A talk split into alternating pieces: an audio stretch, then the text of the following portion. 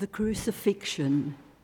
And they compelled a passerby, Siren Simon of Cyrene, who was coming in from the country, the father of Alexander and Rufus, to carry his cross.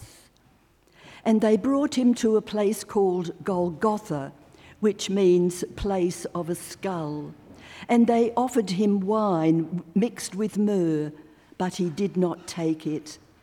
And they crucified him and divided his garments among them, casting lots for them to decide what each should take.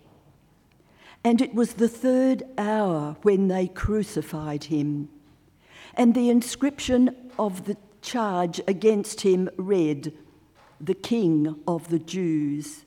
And with him they crucified two robbers, one on his right and one on his left. And those who passed by derided him, wagging their heads and saying, Aha, you would, who would destroy the temple and rebuild it in three days, save yourself and come down from the cross. So also the chief priests with the scribes mocked him to one another, saying, He saved others, he cannot save himself. Let the Christ, the King of Israel, come down now from the cross, that we may see and believe. Those who crucified him, crucified with him, also reviled him the death of Jesus. And when the sixth hour had come, there was darkness over the whole land until the ninth hour. And at the ninth hour, Jesus cried with a loud voice, Eloi, Eloi, lema sabachthani, which means, My God, my God, why have you forsaken me? And some of the bystanders hearing it said, Behold, he is calling Elijah. And someone ran and filled a sponge with sour wine, put it on a reed, and gave it to him to drink, saying, Wait, let us see whether Elijah will come to take him down. And Jesus uttered a loud cry and breathed his last. And the curtain of the temple was torn in two from top to bottom. And when the centurion who stood facing him saw that it was he, breathed his last, he said, Truly, this man was the Son of God. There were also women looking on from a distance, among whom were Mary Magdalene and Mary, the mother of James the younger and of Joseph, and Salome. When he was in Galilee, they followed him and ministered to him. And there were also many other women who came up with him to Jerusalem.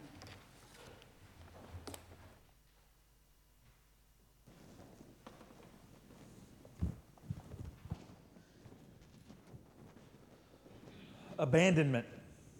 It's something that we see happen here. And it's really a trope that we spend a lot of time seeing in most popular culture. A trope is something that is used over and over and over again to show certain things. Here we see the trope of a father abandoning his son. If you've watched Home Alone or any Disney movie, you've seen where the parent is either killed or leaves or some tragedy happens and the child is left alone. My dad, as he was growing up, feared that his parents would leave him. So much so that at one point in his life, at lunch, he would leave primary school to run home to make sure they hadn't moved. There was one time they had, and they'd forgotten to tell him. They'd just moved a couple of houses down. You can imagine the heartache that my dad felt. He's probably still scarred right now. My God, my God, why have you forsaken me? we hear that cry, and it brings to mind the mystery of the Trinity. How is it that this God man could scream out to who he is, Why have you forsaken me? For those of us who believe in the Trinity, that believe that God is three in one, that He is Father, Son, and Holy Spirit, how is it that at this moment Jesus cries out, Why have you forsaken me? The first thing that we recognize is that it's about a prophecy. Jesus cries out, My God, my God, why have you forsaken me? And every good Jewish scribe and Sadducee and Pharisee and person knows that that's the first line from Psalm 22. Listen to this psalm. My God, my God, why have you forsaken me? Why are you so far from saving me from the words of my groaning? Oh my God, I cry by day, and you do not answer, and by night, but I find no rest. Yet you are holy, enthroned on the praises of Israel. In our fathers trusted, in you our fathers trusted. They trusted and you delivered them. To you they cried and were rescued. In you they trusted and were not put to shame. But I am a worm and not a man scorned by mankind and despised by the people. All who see me mock me. They make mouths at me. They wag their heads. He trusts the Lord, they say. Let him deliver him. Let him rescue him, for he delights in him. Yet you are he who took me from the womb, and you made me trust you at my mother's breast. On you I was cast from birth, and from my mother's womb you have been my God. Be not far from me, for trouble is near, and there is none to help. Many bulls encompass me, the strong bulls of Bashan, they surround me. They open wide their mouths at me, like a ravening and roaring lion. I am poured out like water, and all my bones are out of joint. My heart is like wax, it is melted within my chest. My strength is dried up like a potsherd and my tongue sticks to my jaws. You lay me in the dust of death. For dogs encompass me, and evil company, a company of evildoers encircle me. They have pierced my hands and feet. I can count all my bones. They stare and gloat at me. They divide my garments among them, and for my clothes they cast lots. Does that not sound familiar? You see, Jesus in his agony, the God man, the third, first, per, second person of the Trinity, looks up and he says, My God, my God, why have you forsaken me? As a prophecy, a reminder of it to say, Look, this is God's plan. He's been about it all along. But the reality is, it's not just about the prophecy. It's also about pain. Think about it. The God who created the very trees that were cut down to build the cross. The God who, in his foreknowledge before the foundation of the world, knew each individual person who would scream out Hosanna a week ago and crucify him that day. The God who understood how he would bring the knowledge of making iron, smelting it, forming it to become the nails and stakes that are driven into his own hands.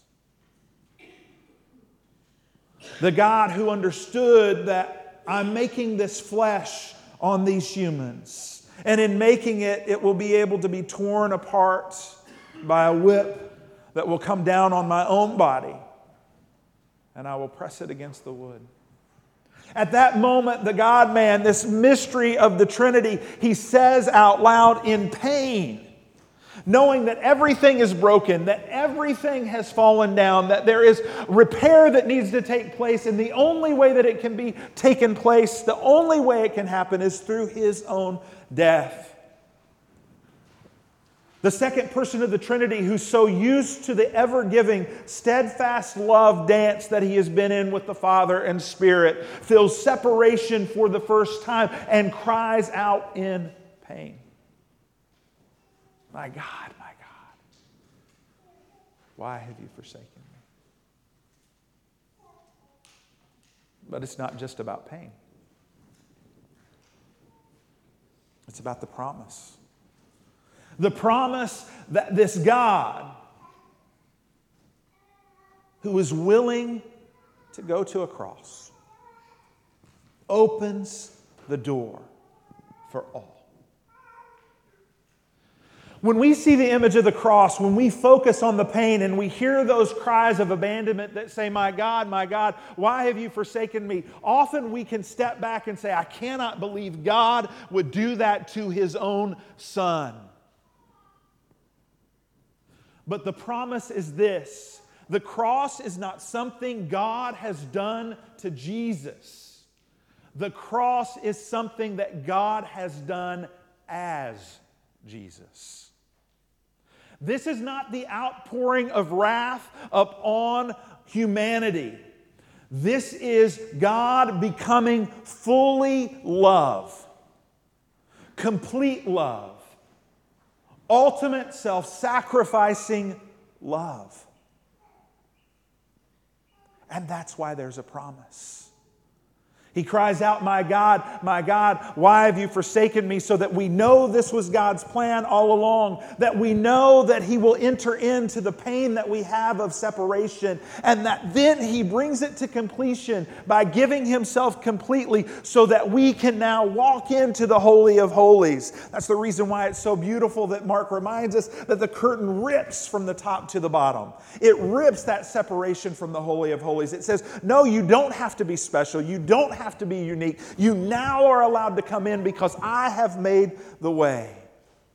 And then to prove his point even more, to show this sac- self sacrificing love is for all. He lets us know that it's a Roman and women who are the witness. Now, think about that.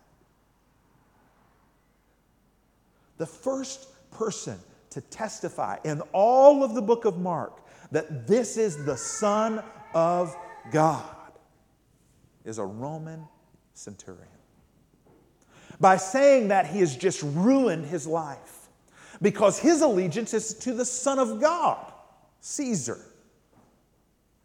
And he says, Nope, that's not it. And then he reminds us that there are women that are present that are watching and seeing and understanding. And so there's a promise for all of us within the cross. A promise of knowing that in it God became love completely so that we could be in whole relationship with Him, with ourselves, with all others, and with the place that He's put us right here, right now. Let's respond by singing.